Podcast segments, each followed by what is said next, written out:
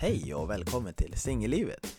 I den här podden kommer jag och mina gäster prata om singellivet och relationsproblematiken från killarnas perspektiv.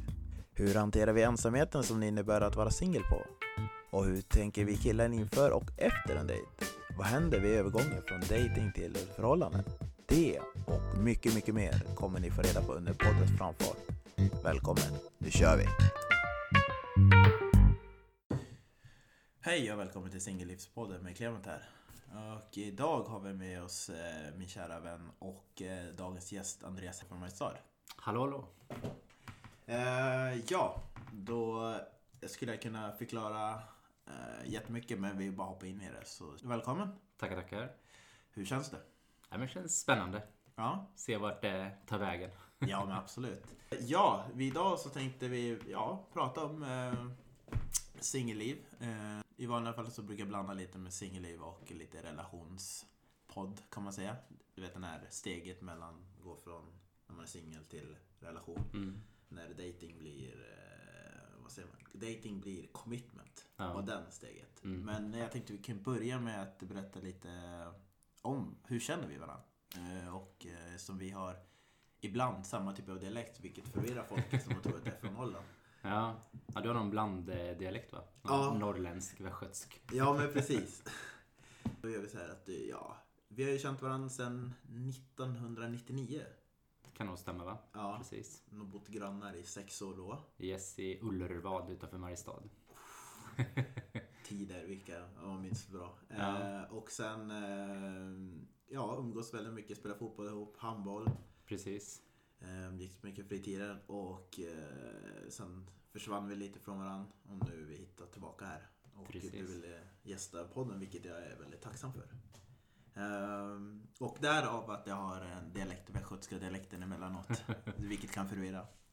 Ja, du har mer västgötska än norrländska. Ja. Den har satt sig. Det är nog för att jag umgås med dig. Du kan ju inte berätta lite grann om dig själv. Ja, Andreas heter jag som sagt, 33 år, kommer då från Mariestad från första början.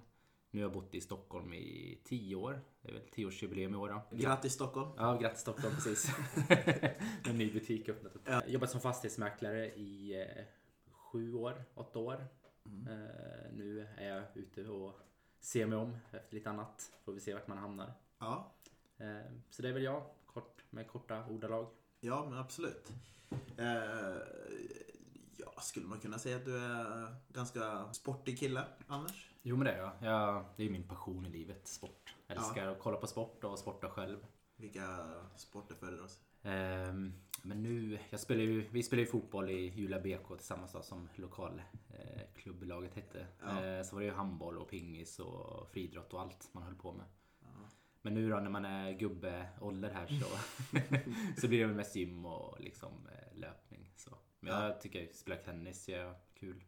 Ja. Sådär. Men jag älskar ju att kolla på sport framförallt på tv och fotboll. Så att, det är min stora passion. Så du är den stora klassiken där varje söndag så är det vid Vinterstudion va? Ja, en brasa.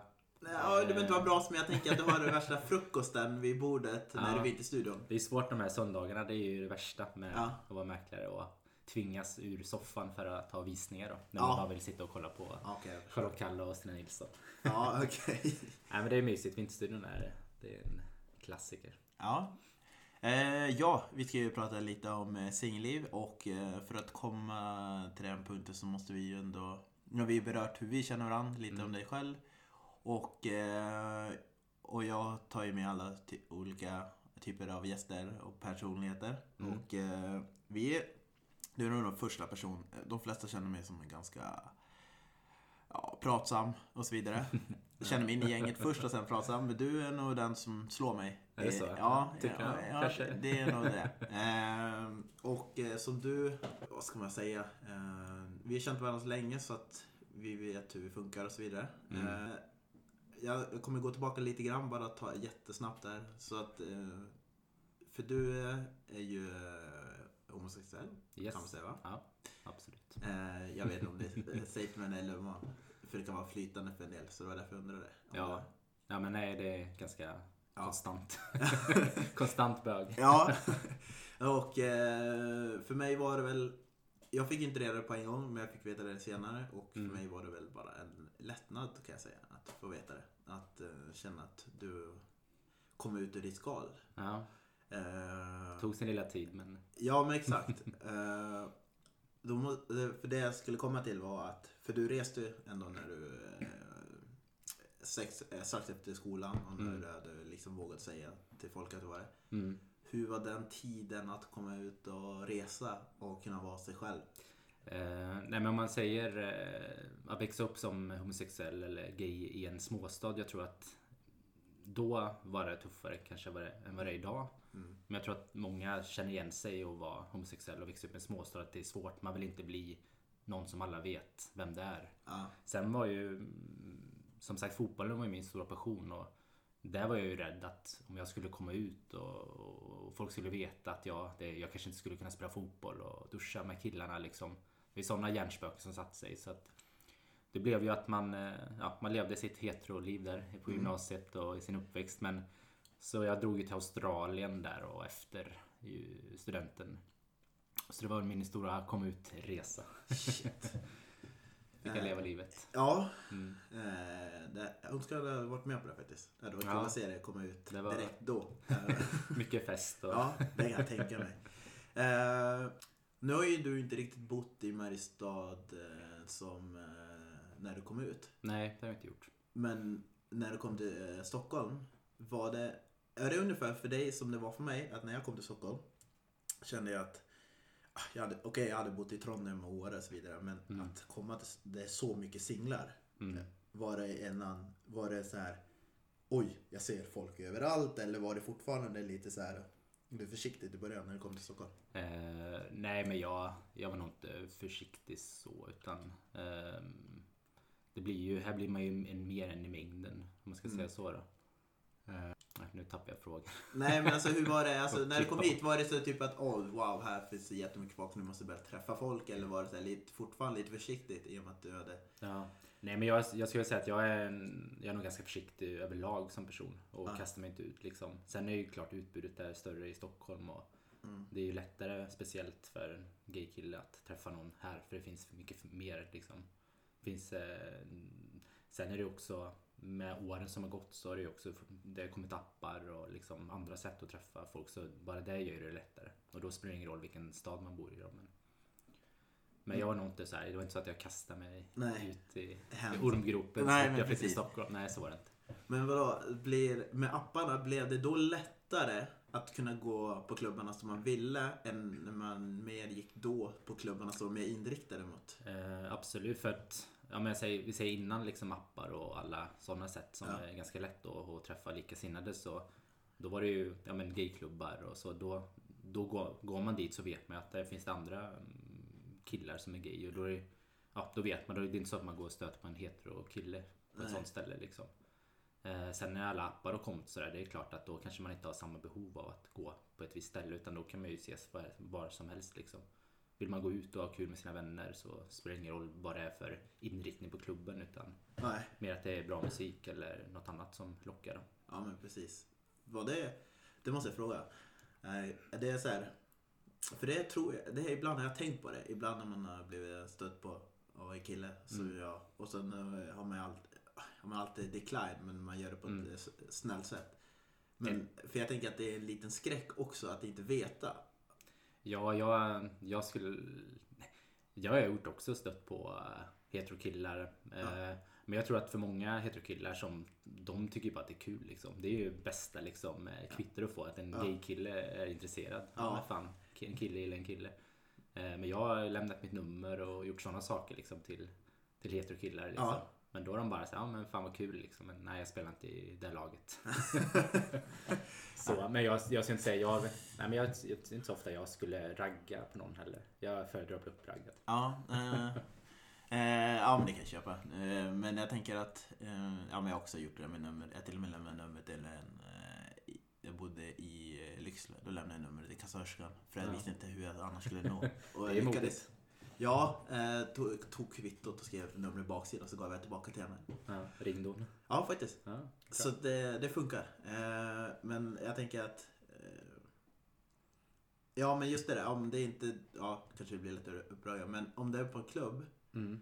För jag har ju själv gått på gayklubbar, inte så mycket i Stockholm, men det var i Östersund, har varit någon kväll och så vidare. Mm. Och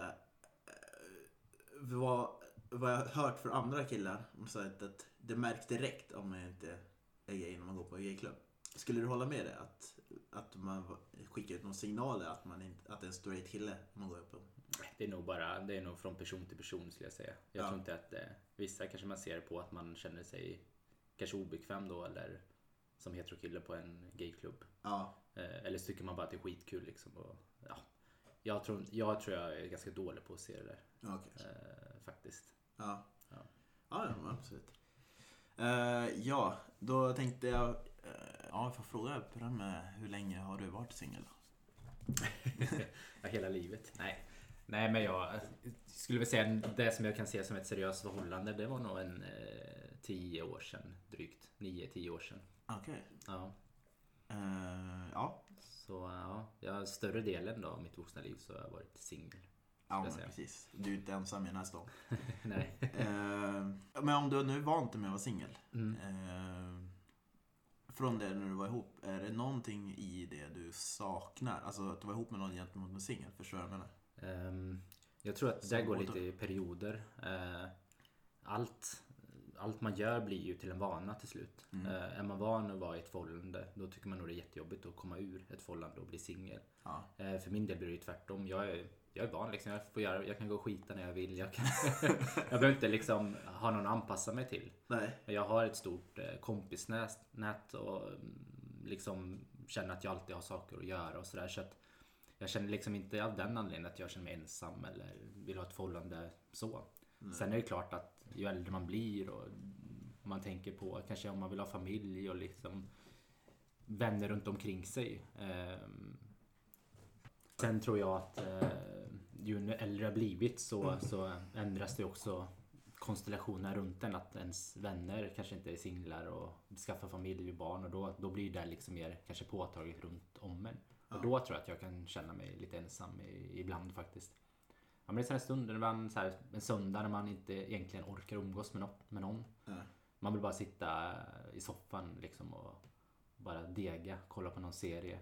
Då är det väl gött att bara ha en mänsklig närhet som man inte behöver prata med, och liksom det här närheten då, det kan jag faktiskt sakna. Eller att man har någon som tänker på en i första hand hela tiden.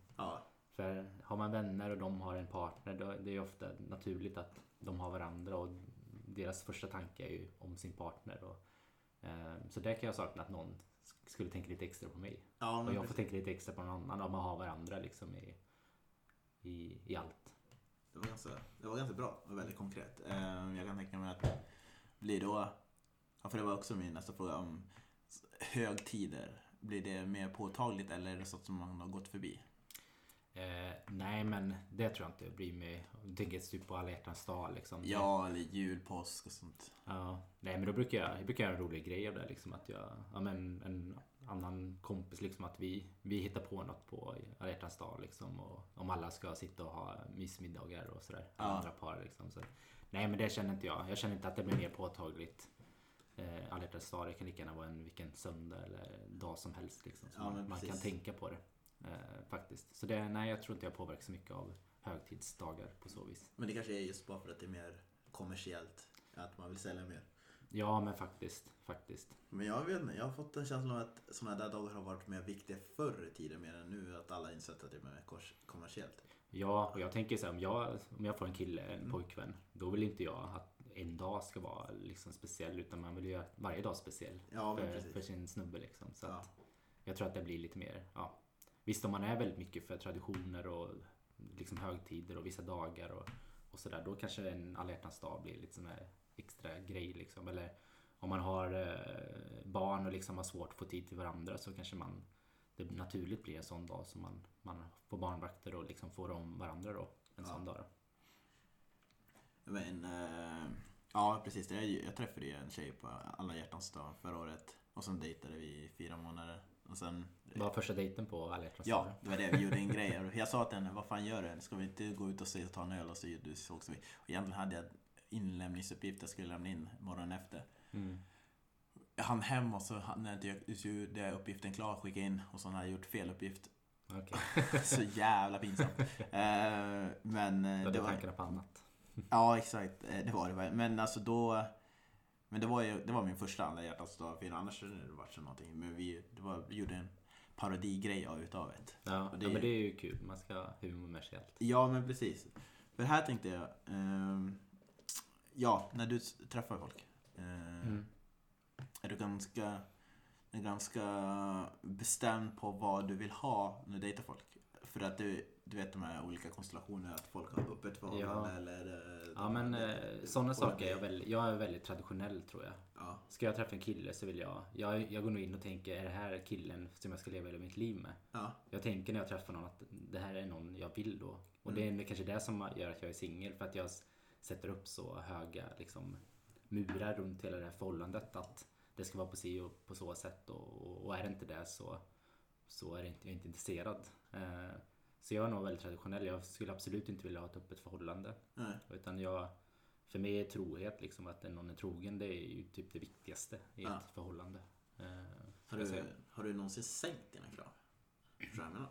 Alltså så är som det nej men jag tycker inte jag har så mycket krav liksom. Jag är ganska lättsam liksom, och så, men mina vänner säger att jag är den mest kräsna personen, att det är inget som är bra nog för mig och sådana saker. Så ser ju folk på mig utifrån när jag ska träffa en kille att nej men han är inte tillräckligt snygg eller han si och så liksom. Alltså du har inte berättat allt, men jag kommer att avbryta lite grann. Så kan du säga nämna så här, några saker som är viktigt? För då kanske man får en bättre bild. Ja, nej men jag vill ha en lugn kille som är trogen, omtänksam. Så det är inte jag har inte så mycket krav överhuvudtaget. Sen kan det ju vara så här, ja men det är klart man vill ha kanske lite liknande intressen och att man brinner lite för samma typ av sak. Såklart. Men då dras man ju mot den typerna som ändå har lite liknande intressen helt enkelt. För som du och jag har ju spelat på det i en eller andra sporten med varandra, så vet jag ju att du kan vara alltså, jag är dålig förlorare när det är på riktigt och du är värre. men samtidigt så då kanske du vill ha en kille som kan göra alla de där sakerna men ändå kan hantera att du tappar humöret. Ja men absolut, jag har fått, det är klart att man måste tygla sig ibland så här. Ja. Men jag tror förstår man en människa hur den fungerar då kan man ju liksom leva med på ett annat sätt. Jag har hjärtat i kortstubin fortfarande. Men jag är å andra sidan inte långsint alls liksom. Men då kanske det har jag lärt mig i mitt jobb liksom. Jag kan bli så jäkla förbannad. Ja. Men då går jag in i ett rum, tar ett glas vatten. Sen vet jag efter en minut så lägger det sig liksom, och då så att jag går väldigt snabbt upp och blir väldigt irriterad men samtidigt så går det ner. Så det är klart man måste ju se, man kan inte ändra en annan människa, så man måste ju se den sidan för eller se den personen för vad den är. Men jag tror det är viktigt att man i ett förhållande pratar om olika saker. Sen om jag ska återkomma till det här med att vara kräsen och vad typ av kille jag vill ha. Jag tror att mycket handlar ju om att man sätter upp murar för sig själv. Att det kanske är jag som, det är ju bara en försvarsmekanism ofta. Att man skyller över det liksom på, nej men han såg inte ut på si och så sätt. Eller han var för fjollig för mig. Eller han var inte så, hade inte det intresset. Men det handlar ju, jag har ju kommit fram till att det handlar mycket om mig själv, att min självkänsla, mitt självförtroende, vågar jag öppna upp mig, det är nog mitt, det tror jag är min liksom, det måste jag jobba med liksom, om jag ska bli förälskad och träffa någon så måste jag jobba med mig själv. Det känns nästan som att du väntar på att den där killen ska kunna hitta över alla de här hinder. Alltså inte så att han ska göra det på en gång. Ja, men att han ska få mig att känna mig trygg liksom, för jag tycker det är jävligt läskigt att öppna upp mig och bli sårbar. Ja. Man vill ju inte bli sårad. Men jag tror att för att man ska kunna bli kär så måste man riskera och kunna bli sårad. Och man kanske åker dit med en riktig rejäl käftsmäll någon gång, men man kommer ju aldrig liksom, försöker man inte så kommer man inte få det heller. Så att... Men det är ju lättare sagt än gjort. Ja, det är lättare sagt än gjort. Men man vill inte vara ledsen och sitta och må dåligt liksom. Man vill ju må bra. Så det är väl mer så att jag har nog lätt att gilla många människor och många killar. Men sen när man ska ta nästa steg och det ska gå ett snäpp uppåt liksom, då stänger jag min dörr oftast. För att jag blir rädd för den känslan. Ja. Så. Men hur gör han då? Alltså om jag säger att jag ska spela djävulens advokat och säger att ska han göra det då? Ska han vara tålmodig och vänta eller ska han vara ännu på det? Nej, men jag tror att jag tänker så här, om jag är trygg med personer så kan jag prata. Jag tror att det måste vara en person som ändå är, jag är en känslomänniska. Jag måste nog ha en person som behöver inte vara värsta känslomänniskan som jag, men de måste ändå förstå hur en känslomänniska fungerar. Mm. Och för mig är det viktigt att kanske prata om det liksom. Mm. Att jag är på si och så sätt och jag har kanske svårt med tillit i början och så att du vet det liksom, att jag ser att jag börjar låsa mig, så får du liksom vara där och försöka låsa upp mig igen och, ja, men precis. Så jag tror att det är viktigt att jag kan prata om det.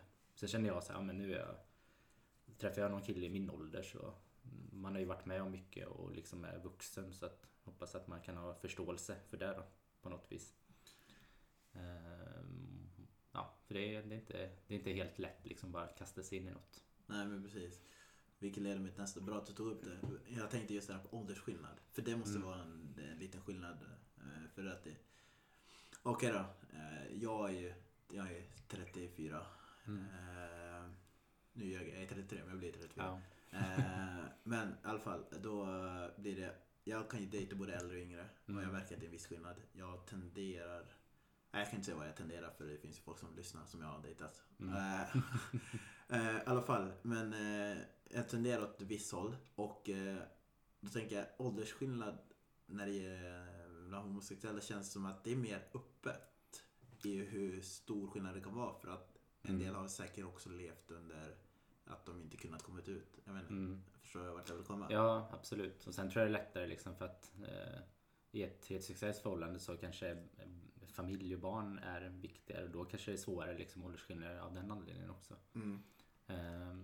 Men ja, nej, men jag är så här, om jag kollar på gaypooler så är det allt liksom mellan, jag menar, samma ålder till många år emellan liksom.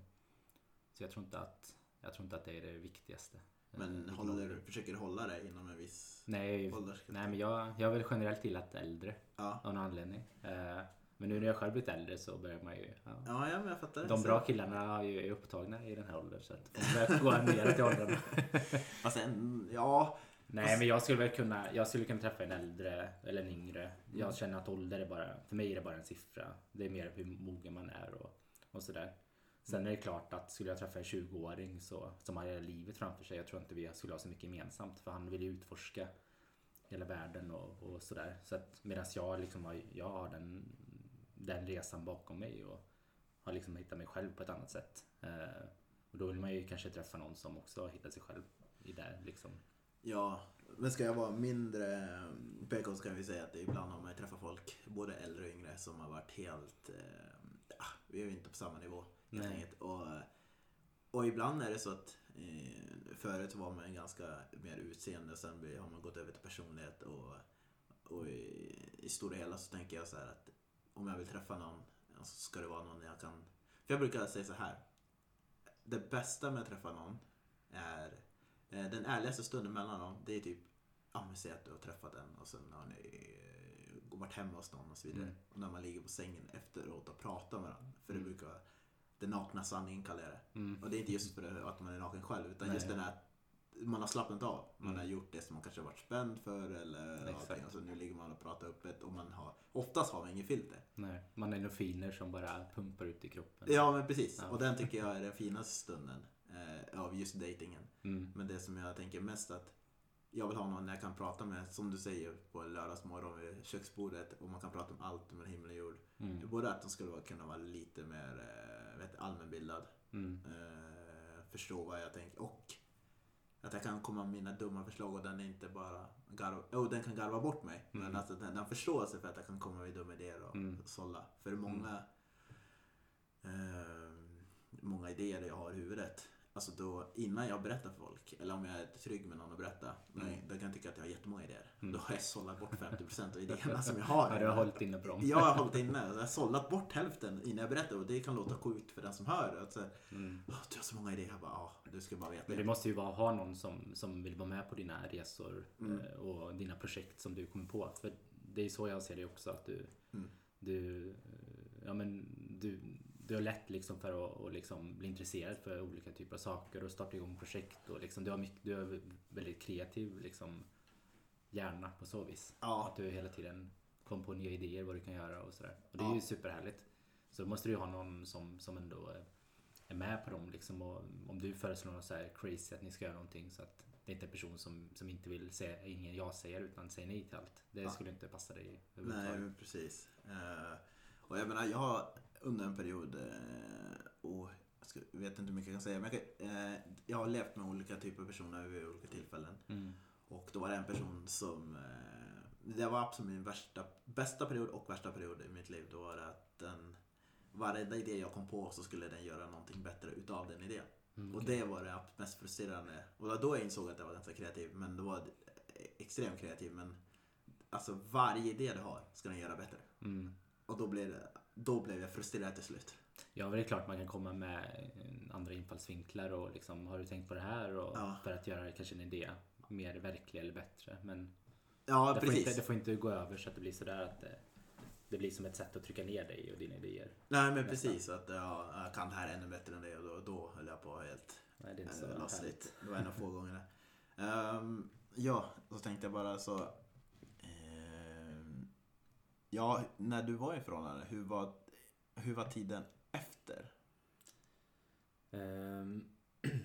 Jag tycker inte att vi fick något bra avslut, så att då gick jag och så tänkte men varför tog det slut och varför blev det så här och gjorde jag något fel, gjorde han något fel, vad var det som inte funkar? Så det tog upp lite av min tid liksom efter där, just för att jag känner att jag vill ha ett klart, jag vill veta liksom, det är samma sak med att söka ett jobb eller vet man som mäklare, om man inte får in ett uppdrag, att man vill ha en förklaring till varför, vad jag kunde gjort annorlunda och sådär. Och så tror jag är ett förhållande också, att jag fick inte den liksom förklaringen till varför det tog slut då. Fick aldrig det? Nej, det fick jag inte. Jag tänkte att jag brukar väl höra av sig till folk om man har inte undrat långt senare för att få förklaring. Precis, jag kanske inte ställde frågan heller utan det bara rann ut i sanden liksom. Men det känns så länge sedan så det är nästan svårt att komma ihåg. Faktiskt. Ja, men precis. Men sen var inte det bästa förhållandet heller liksom. Så att jag gråter lite blod över det. Att det inte blev något med den snubben. Nej, den var mysig liksom och så, men... Ja, men så länge du har positiv minne att det var en viss, men du kommer ihåg vad som gjorde det, för att det är det som är fällan och falla tillbaka bara, men varför gick det inte? Och sen glömmer man bort det dåliga. Då var det ändå slut. Då kanske man inte behöver ett avslut eller? Ja, även om det var så här, vi hade våra issues liksom, så vill man ändå veta vad det var som var liksom vad säger man, generatorn till att det tog slut. Ja, men precis. Ändå liksom. Ja, och jag menar, även vi har ju haft våra olika saker vi ser på det, men så länge man kommer fram till agree to disagree eller någonting sånt. Och det är väl ha med mogenheten att göra. Ja. Och då kanske den personen inte hade riktigt det. Ja, för man klarar av att höra liksom det ena eller det andra. Ja, men precis. Så är det. Det som jag tänkte... Har du haft så här över tanken på, förutom just det där med att släppa in någonting, men i dejterna som, hur ska jag förklara? Och har du reflekterat över dig själv i vad som har gått fel, om du bortser från att släppa in någon? Alltså att om du, har det varit en samma typ av människa som du träffat, eller har det varit väldigt olika? Så förstår du, så att om dejten har dränerat energi och sen har du börjat sätta ner och bara, men hur kommer det sig att jag träffar de här människorna som bara tar min energi? Eller men det tror jag inte finns något mönster. För jag kan ju gå på en dejt och bara känna det här, nej, det var en trevlig dejt, men nej tack, jag har inget vidare liksom. Och sen kan det ju vara att jag bygger upp, att jag träffar någon som jag tycker är nästan för bra för bra att vara sann eller för bra för mig, och det är då jag låser mig liksom, för då tycker jag att det känns läskigt, för då sätter jag så hög tro till liksom hela vad det kan bli av det, och då blir det större än vad det behöver vara. Jag hörde någon psykolog någon gång som sa liksom att man ska inte kasta sig in eller ut liksom i förälskelse, utan man ska öppna dörren lite hela tiden, ge lite till och reflektera, är det en person som jag vill vara med, är det en person som är bra för mig? Och det tror jag jag kommer ta med mig framåt i livet. Att inte, för jag är så lätt att liksom bara, i och med att jag är en tjänstemänniska så är jag så lätt att bara direkt liksom börja liksom bygga upp ett liv med den här människan. Även fast vi knappt har varit på en dejt då. Ja. För att jag tycker att det är en, på pappret en bra person och vi har samma värderingar och intressen eller vad det nu är liksom. Jag känner att det är en bra människa eller en bra kille. Så ja, det är ju, och då gör jag det, då blir det, är därför jag kanske blir rädd då, för att jag gör en så stor grej av det. Men alla är lite olika, men jag tänker också att det där gjorde jag med förut innan 30 kan man säga.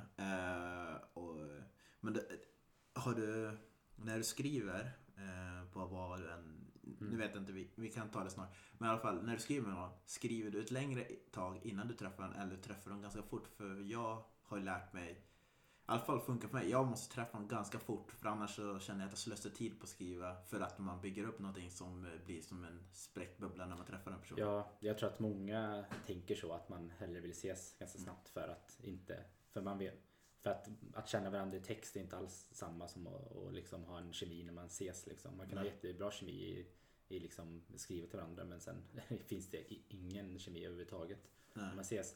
Så det förstår jag, men jag tror att så här, ja, men som appar som Tinder exempelvis.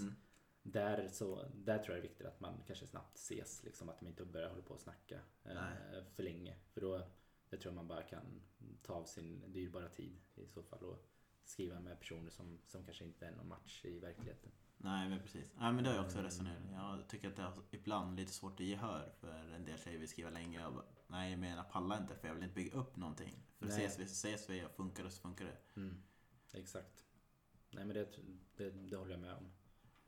Sen beror om man träffar personer i andra sammanhang och liksom, det kanske inte är att nu matchar vi på Tinder. Då är det ju så solklart att vi ska gå på en dejt liksom. Att man är inne på Tinder för att man vill träffa någon liksom, och den andra vill också träffa någon. Ah, så då tror jag man är ganska snabb till att vilja gå på en dejt och inte hålla på och snacka. Men om man liksom lär känna någon annan människa i andra sammanhang och liksom, det kanske inte är från början att vi ska gå på en dejt, då kanske det blir ett mer man snackar liksom och sådär.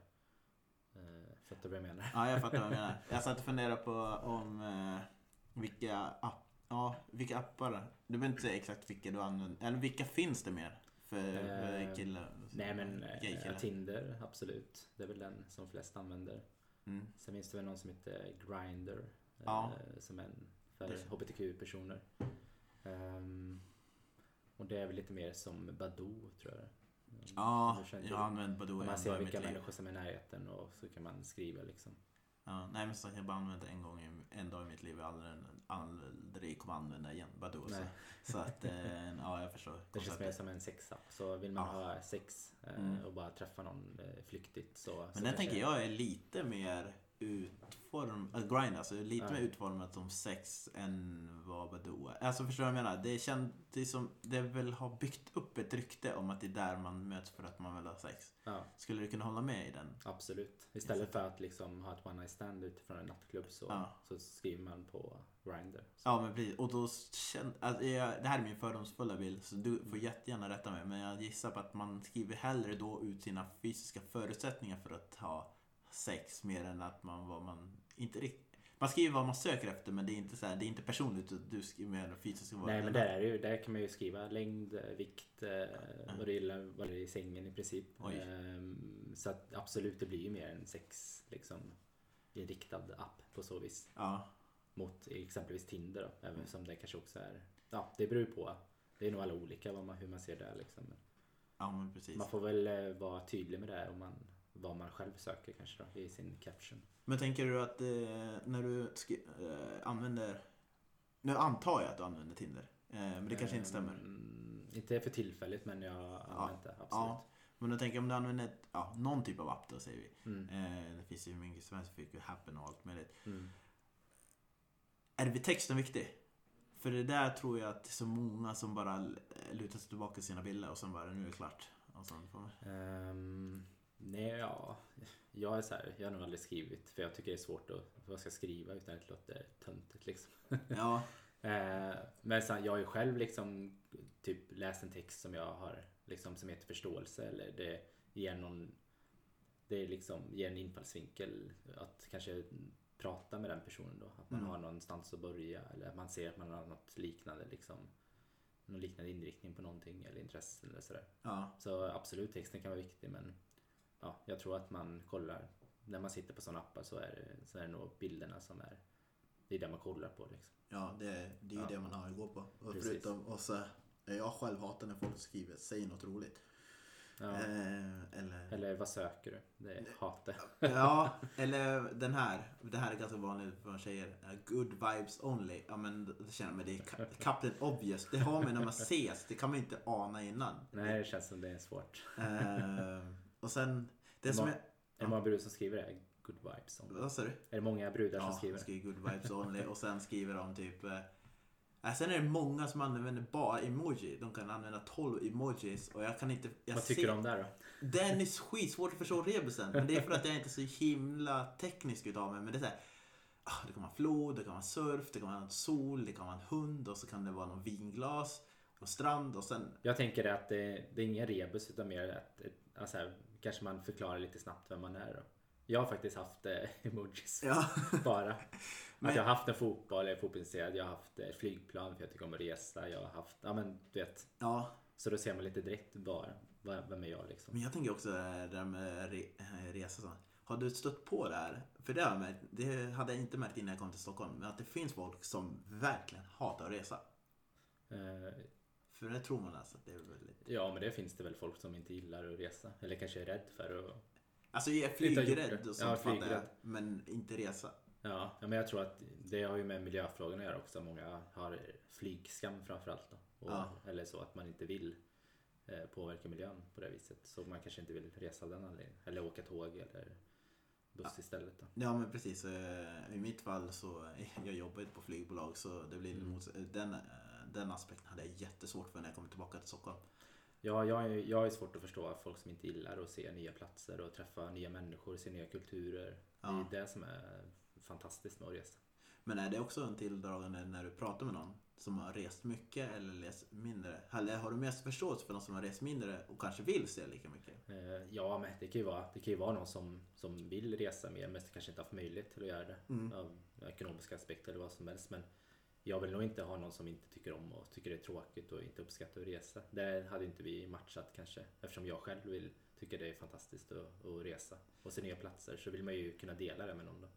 Vad tänker du att det ska vara för typ av resa också? För det känns som också en väldigt väsentlig skillnad. Nej, men det kan vara allt från en träningsresa till Portugal eller åka på en weekend någonstans. Eller till Costa Rica och liksom surfa och vara runt i regnskogen. Eller åka till New York och gå på...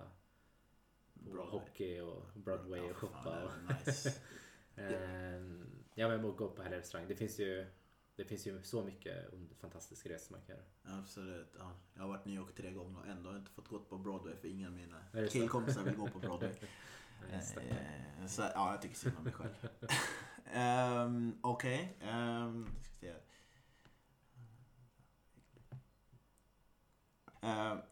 Du har ju lärt dig om framtida dejter, vad du söker efter och så vidare. Och så vilka som passar bra ihop med dig och vilka som är en dålig match. Men hur är det där med personal space? Hur förhåller du dig till det för dig själv och för den andra? Och märker du ganska lätt? Ja, du kan börja svara på den först. Nej, men jag tror i och med att jag själv har varit singel så länge så tror jag att det blir viktigare för mig att ha lite... space så att jag fortfarande har mitt eget liv och sådär. Så det tror jag är viktigt för min del, och då tycker jag att det är viktigt att den personen också ska tycka det är viktigt, annars blir det svårt då kanske. Såklart, så man inte bara... Det värsta är ju de som träffar någon och bara försvinner liksom från jordens yta och bara är med varandra liksom. Ja, det menar så. Att man lägger allt i samma liksom pott på något vis och glömmer sina vänner. Det kanske inte var där du frågade riktigt. Nej, inte riktigt. Det var en fråga jag hade glömt att ställa eller skulle ställa sen. Men då tänkte jag... Nej, men... När du dejtar någon... att det inte var för framfuset, men det är en annan sak du kunde läsa av. Men sån här personal space att nu behöver inte ses varannan dag. Eller, förstår jag menar? Att man hör av sig. Hur funkar du lite mer sådär rent generellt? Och hur märker du att den du träffar med, den har samma eller inte? om man är under en dating, att man har träffats liksom. Ja, men precis. Jag har det. Kanske inte har tänkt på så mycket. Nej, men det är vi. Jag känner vi så här, man vill inte att det går flera veckor mellan den ena dejten till den andra. Nej. För då tappar man ju lite intresse. Ja. Man vill ju, det är samma sak där som när man skriver med någon som träffar en snabbt. Men har man träffat någon och man gillar den och vill, men man inte vet om det är personer i ens liv liksom, då vill man ju ganska, man vill ju inte bara att livet ska gå liksom, och dagen ska gå, utan då vill man ju gärna försöka styra upp något igen och sådär. Ja, men precis. Sen så jag tycker det är jobbigt om någon är för på liksom, och hela tiden rör av sig och frågar och ditt och där vill jag ha lite personal space då. Alltså det måste gå några dagar emellan innan man frågar? Ja, det behöver inte göra liksom. Men då, om båda känner samma sak, så då vill man ju ses en dag efter liksom. Men om jag är lite osäker då, om jag säger att jag är lite såhär 50-50 om vad jag vill med den här personen och sådär. Om den är då väldigt på och föreslår saker och inte får något gensvar av mig, då blir det lite, då tycker jag nog att det är jobbigt liksom. Men samtidigt skulle inte jag försätta någon i den situationen. Då skulle jag ju säga som jag tyckte liksom. För jag tycker ju om det har varit tvärtom och jag så här föreslår och den liksom, personen försöker hitta undanflykter eller liksom inte svarar riktigt på frågan, då dör ju mitt intresse till slut liksom också. Ja. Och det är ju tråkigt. Då är det ju bättre att den personen säger det, för det sparas alla tid.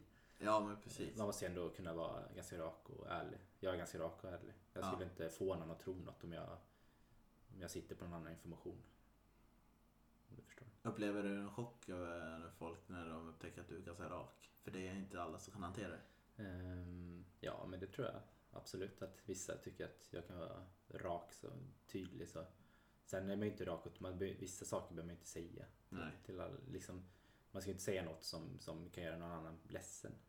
Men man kan ju säga något för att vara ärlig. Så att den personen vet på något vis. Men det är väl klart att alla är olika och vissa människor är inte så raka och tydliga, utan kör lite svängar, omvägar och sådär. Då tycker man säkert att jag är pain in the ass liksom. Eller att man kan uppfattas ganska hård och så. Men satan, alltså efteråt så tänker jag att man, även de personerna kommer i tackan för att man sparar lite tid. Ja, absolut. Jag vill tro att det är så. Det handlar ju om tid där. Det är vi har inte så mycket tid. Nej. I våra moderna liv liksom. Man ska ju hinna med. Det är så mycket som tar ens tid då. Och då vill man inte lägga tid på onödiga saker. Nej, men precis. Faktiskt. När man kan lägga den tiden på sina vänner eller på något annat mer värdefullt som ger någonting tillbaka. Ja, exakt. Vad tänker du att för killar, hur är det för er som söker andra killar på krogen? Alltså, är det mer öppet eller rått än vad heterosexuellt, om du jämför med vad dina kvinnliga kompisar säger? För att det är väl typ mest jämförbart. Hur menar du med alltså, rått? Inte rått, menar jag, alltså rakt. Alltså de säger exakt vad man vill. Alltså menar uta då. Nej, jag tror det är fan värre bland gaykillar än vad det är. Ja, det var det jag tycker vi ska gå till Sverige då, och svenska tjejer tycker svenska killar är att de aldrig kan gå fram utan jag tror svenska tjejer tycker att killar när man är utomlands är mer liksom på och visa vad de tycker och sådär. Men jag tror att alla går ju som att det går som katter runt het gröt liksom bland gaykillar, tror jag. Det är ingen som vill bara ta första steget. Folk är så jävla bland gaykillar. Ja, det skulle jag säga att det är lite så. Men kanske är det svårt, folk står och tittar och håller på, men det är ingen som vill ta första steget. Så jag tror det är samma där. Ja, men är det kanske, ligger det någonting i att det kan vara tabulagt för vissa? Att de är där först? Inte att... Nej, jag tror det har stoltheten att göra, att man vill inte vara den som är den. Nej, man ska vara den som blir uppragd kanske. Eller man vill spela svår eller vad det nu handlar om liksom. Vad heter det du sa om dig själv? Att jag vill bli uppragd. Jag nämnde nog det. Nej, men det kanske är mer för att jag tycker... Nej, men jag är ganska... Nej, men... Jag säger inte att du är stolt, men... Nu är inte jag går inte ut. Om jag går ut, de gånger jag går ut så går jag ut. Och jag är inte så mycket på gay liksom, överhuvudtaget. Utan går ut så går ut mina vänner för att ha kul liksom. Inte för att jag ska träffa en kille eller ragga eller gå hem och ha sex liksom. Det är inte mitt mål med en utgång. Nej, men så jag tror inte jag raggar av den anledningen. Sen om jag ser en snygg kille och då kanske man blir intresserad och så där, tar kontakt på något vis också. Ja, men precis. Jag tycker ofta man ser det liksom, man man ger en blick eller jag ser ganska snabbt om det finns någon energi liksom med en annan människa. Ja. Och då kan jag absolut gå fram och liksom inleda något. Sen tycker inte jag att det är härligast och roligast att göra det liksom. Nej, men precis. Men är inte det rätt skön känsla när du väl har vågat och du får en bra respons? Jo, det är ju väldigt härligt. För den måste vara svår. Just i och med att det måste bli mycket svårare för dig. Det är härligt att få en bekräftelse tillbaka då, absolut. Ja, i och med att det är så mycket svårare för dig, tänker jag. Ja, absolut. Men om jag skulle vara osäker om det är en gay-kille, om vi säger så, ja. Är på någonstans där det liksom inte är uttalat gay, så då kanske då ska det nog mycket till för att jag ska våga det kanske. För att då vill man verkligen veta eller känna, eller då kanske det är lättare om någon annan tar det första steget. Ja, men precis. Så. Det var dåligt svar. Nej, det var faktiskt bra. Det var bra. Den har vi redan tagit. Ja, jag tänker att det här blir lite djupare, men du har väl kanske mött killar som inte vågat vara öppen utåt sett? Ja, som inte öppnar med sin läggning. Ja, exakt. Ja, men det har jag gjort. Hur funkar det? För då känns det som att hur ska jag förklara? Då känns det som att ni är på en väldigt ojämn nivå. Eller, ja, men för jag känner ju så här, det är inte att jag går och säger till varje person att jag är gay liksom, eller nej. När jag börjar ett jobb liksom, utan det får väl komma lite naturligt liksom. Man pratar om förhållanden eller om man har en partner liksom, det kommer. Ja. Jag har inte kommit ut liksom i min vuxna ålder liksom så, utan det kommer fram liksom i samtal på något vis. Ja. Så jag tycker mer synd om det om jag träffar någon som är min ålder som inte är öppen. Jag tycker mer synd om den personen, och det tror jag kan bli ett problem liksom, att man ska behöva tänka på vad man kanske lägger upp på sociala medier, vilka man umgås med, vad man gör, vad man säger. Hålla hand till exempel. Ja, men precis. Det blir bara en massa hinder. Ja. Så det är ju klart att sen är det upp till var och en hur man vill göra det med det liksom. Men jag tror inte att det hade varit optimalt att träffa någon som inte är öppen med det. Nej, men jag tänker att det blir lite ojämnt i hur man har kommit insikt hur man ska göra. Absolut. Även om det kanske är bara någon som bara varit rädd för sina föräldrars approv eller någonting som inte vågat, men precis. Samtidigt så lever vi i Sverige som liksom det är liksom ingen fråga idag liksom. Jag tycker det har ju förändrats så pass mycket bara på 10-15 år. Ja. Idag är det ingen grej att någon är gay liksom, utan så jag tycker att de som är där i min ålder nu, då har de ganska mycket att jobba med på något vis. Ja, det var ju när vi gick i skolan, då var det en mer en grej. Tyvärr. Ja, jag vet inte hur det är i en småstad idag liksom. Jag tror att det är lättare att vara gay, och jag tror att med alla liksom, med sociala medier, med alla sätt att ha kontakt med folk, så tror jag att man. För mitt problem var ju att jag kunde inte prata med någon om mina tankar och känslor under min uppväxt, för att jag vågade inte prata med någon för att berätta för mina föräldrar eller någon kompis, för då kanske det kommer ut liksom. Samtidigt så fanns det ju kanske inte på samma sätt de möjligheterna på sociala liksom medier, och liksom på det vis, i den liksom mediet att kunna prata med andra som det gör idag liksom. Nu är det ju lättare, tycker jag, ju snacka med vem som helst i världen och prata om dina innersta tankar och få utlopp för det. För det är lättare idag liksom, tror jag. Hur är klimatet utomlands då? Säger du på alltså, förstår du vad jag menar? Om Sverige kanske är lite tabulagt, kanske inte är det utomlands? Eller? Ja, tabulagt skulle jag inte säga att det är här. Absolut inte. Men jag tänker då om man är ung och liksom inte utkommer, att det är svårare. Sen det är väl från land till land liksom. Ja, men jag tänker att de länderna som det har varit, jag vet, i Jamaica och det visst. Men alltså vad, jag menar, i de länderna du har bott i. För du måste ju ändå upplevt skillnader i vilka länder du är? Australien, Barcelona, i Asien, nu i diverse länder. Du menar rest och levt i? Ja, de som du har stannat längre tag i. Ja. Hur är, vad var frågan? Ja, men alltså hur är det som, om det är så lite mer att nu har det blivit så att det är öppet här och killar kan göra vad som helst. Men hur var det att det var som grej i de länderna? Okay. Så? Nej, men jag vet inte, det är ju jättesvårt att svara på. Liksom. Men för mig så är det ju, det finns ju, man kan ju ha sina appar i hela världen liksom, och folk använder. Så att, sen blir det väl vilka liksom, sammanhang man rör sig, skulle jag säga. Okay. Men det är inte svårare liksom, för mig. Eller jag lever liksom inte, jag lever inte på något annat sätt för att jag är gay. Nej. Och så utomlands, utan jag tänker om du märker om det var mer påtagligt att man kunde vara mer öppen utomlands. Kanske lättare, för då har man liksom inga, träffar man någon här så kanske den personen vet, känner någon som känner någon och liksom ja. Man är ju någon, man är ju, folk vet vem man är liksom här i Stockholm eller i Mariestad om det skulle varit där, men när man är utomlands så är man ju, då är det ju, kan man ju, det är ingen som vet vem man är, så då är det ju lättare liksom att kanske bara träffa någon liksom flyktigt. I anonymiteten. Ja, men precis. Ja. Exakt. Ja, men det. Sen finns det ju, när man är i Barcelona exempelvis, det är ju en av de bästa gayställena kanske i världen liksom. Det finns mycket liksom, klubbar och liksom, det är väldigt, ett väldigt uppesinnat samhälle eller klimat att leva i, skulle jag säga. Ja, det är ju faktiskt en av mina topp 5 städer jag har varit i världen. Ja, det är en fantastisk stad. Vilken är den största läxan du har lärt dig som person som du kan ge råd till andra killar i din position? Alltså både som singel och som gay kille som kom från mindre stad till en större. Nej, men som gay kille skulle jag säga att det är inte så farligt som man bygger upp det i sin eget huvud, tror jag. De flesta är ju öppna och liksom har förståelse, så att det är liksom, jag tror att man gör det till en större grej än vad det faktiskt är, och komma ut eller vara gay eller sådär. Så hade jag gått tillbaka till mitt 16-åriga jag liksom, då hade jag ju sagt att vara mer modig liksom, det är ingen fara liksom. De som gillar dig och tycker om dig som person, de kommer liksom inte vända dig i ryggen för att du är gay liksom. Så att jag tror inte man ska inte bygga upp för stort i sig själv, utan det är inte så farligt, det är ingen grej liksom.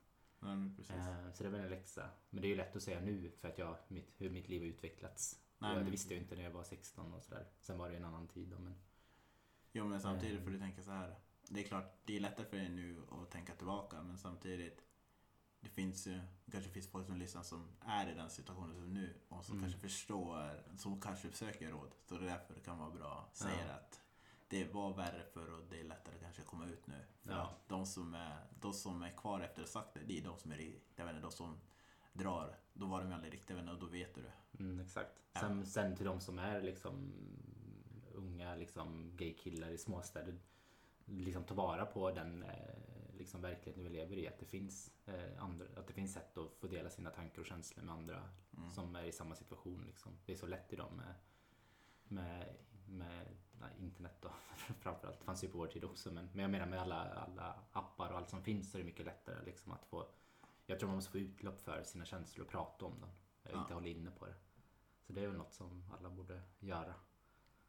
Sen som singel, om jag räknar någon läxa där. Men det är väl mer så här att om man är som jag, liksom rädd, sårbar liksom, och så där, att man inte ska kanske bygga upp det heller. Ja, men jag bygger upp saker i mitt huvud. Liksom, att jag inte är en större grej än vad det är och inte kastas ut i något, utan hela tiden öppna upp lite av sig själv. Det tror jag är lättare att träffa dem.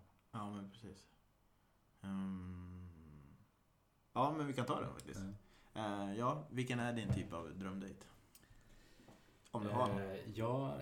Nej, men det ska vara en aktivitet, skulle jag säga. Att jag är inte så här, vi ska sitta på en filt och det ska vara en romantisk dejt, utan jag vill typ spela bowling eller man går och ser någon fotbollsmatch eller man får göra något liksom. Jag skulle säga bio är ju typ det sämsta, man kan inte snacka och sådär. Nej, det ska man inte göra. Och inte kanske gå ut och springa, för då flåsar man bara runt liksom. Jag tror inte det var svårt att säga. Ja, men jag tänker på gilla gå på promenad. Ja, promenad, men då har man inte. Men börjar springa så då är det svårt att snacka till slut liksom. Det är för att du inte kan hålla igen, eller hur? När du springer. Det är lite mer som jag. Ja, men tävling, man springer mot klockan. Ja, exakt. Det är sant. Nej, men jag skulle säga en aktivitet som man gör något kul liksom. Tillsammans. Då blir det inte så att man snacka samtidigt som man gör någonting. Då är inte det så värsta grejen av att bara sitta framför andra och prata liksom. Så egentligen kan jag säga till alla som lyssnar att om ni ska få Andreas på fall, så måste ni faktiskt få komma på någonting att göra. Han bjöd ut mig på en bowling dejt. Ja, tände jag till. Nu kommer riktiga tävlingsvinnarskallen fram, fast han är snäll också. Så länge ni låter han vinna. Den där tänkte jag på. För normen lever ju kvar. Som jag upplever det i Stockholm, så är normen har förskjutits lite grann, men den lever fortfarande kvar hos många kvinnor och män. Och där tror jag det skiljer sig otroligt mycket mot gay-killar. Att man, ja du vet den här, det finns många som lever där, ah, men killen ska bjuda på dejten. Han som frågar måste bjuda, eller drink och så vidare. Eller aktiviteten ska betala för den. Och ibland den killen ska vara gentleman. Ja men exakt, och jag har varit i den situationen. Jag gillar att bjuda, men så länge inte du talar om för mig att jag ska bjuda. Exakt. Förstår det ska inte förväntas. Nej exakt, det ska vara så bara, ja men jag gör det. Ja, det är ju fantastiskt. Det är ju en fantastisk egenskap tycker jag, att vara generös och sådär. Och det stör mig så mycket när man kan sitta med det. Du vet nu slutet och så bara alltså i USA så brukar man kalla det chicken race, när man kollar bort och så inte väntar på att killen ska lägga fram plånboken. Ja, det stör mig jättemycket för att jag betalar. Eller när servitören lägger notan liksom vid killen. Det är också vidrigt. Ja. Och det tycker jag, det stör mig jättemycket att jag inte, för jag betalar gärna. Om jag bjuder ut det, då betalar jag gärna. Det finns ju någon gång kanske man inte haft så jävla mycket pengar så att man betalar, men då har man ju knappt kvar. Det är ju lite knivig situation, men sen när jag kommer till Stockholm så har det blivit lättare att man gör det. Men det som just den här förväntan de kan sitta och vänta på att jag ska betala, den är avskyr. Det är typ det värsta, det är avtändande för mig. Men hur är det för det är ju bra det med två killar då, två som vill betala eller två som inte. Nej men det tror jag är lite mer vem som tar. Jag är nog ofta att jag vill vara generös och liksom bara så just för att jag vill visa mig från en bra sida så det blir lite prestation där också, att jag kanske vill betala för att hur går det då om han betalar? Nej men det gillar jag ju också. Det är härligt att få bli bjuden och så att du tar det fel att nej, för jag gillar ju att hjälpa och vara generös och så, men jag gillar ju också det. Jag gör ju det för att jag vill ha bekräftelsen eller tacket tillbaka. Ja. Sen är det ju helt att få vara den andra parten och få bli lite bortskämd också såklart. Men jag skulle inte vilja att vara någon som någon toyboy som bara blir nej, men jag betalar för mig liksom, för då jag vill ganska så att det ska vara ganska likvärdigt. Ja. Att bjuder man ena jag kanske bjuder första ölen så får han ta andra ölen liksom. Ja, men precis, det är ju ganska då är det ganska lätt att liksom styra upp det så. Ja, men precis. Sen om jag skulle märka som du märker, man märker att det förväntar hos den andra att det är jag som ska betala. Det tycker jag är ganska osexig egenskap. Då kan jag, det säger ju lite om hur den personen är faktiskt. Ja, men precis. Och ibland kan jag förstå om den andra har mindre pengar, men det är väl mer att förvänta dig inte, men eller egentligen säger hon, för mig är det om hon säger att jag kanske har lite ont om pengar. Fine, då betalar jag. Och inga problem med det, då bryr jag mig inte. Då är det, men det är just det, sitter och förväntar och inte säger någonting, då blir jag irriterad. Det förstår jag. För det är lite gamla traditioner och alla säger att vi ska gå vidare, men sitter och håller kvar. Nej, men vi ska vara jämställda och sådär, men just i den där ska vi inte vara jämställda då. Nej. Då ska vi men steppa upp då. Ja, men precis. Tack Andreas för att du ställt upp och önskar dig fortsatt lycka i din dejtar och singelliv. Jag hoppas att det här var en trevlig upplevelse. Det var det absolut. Ska på dejt ikväll faktiskt, så att vi får se då. Okej, då ber jag om ursäkt. Podden får en fortsättning, jag skojar. Tack. Kom tillbaka. Ha det bra. Tack ska du ha.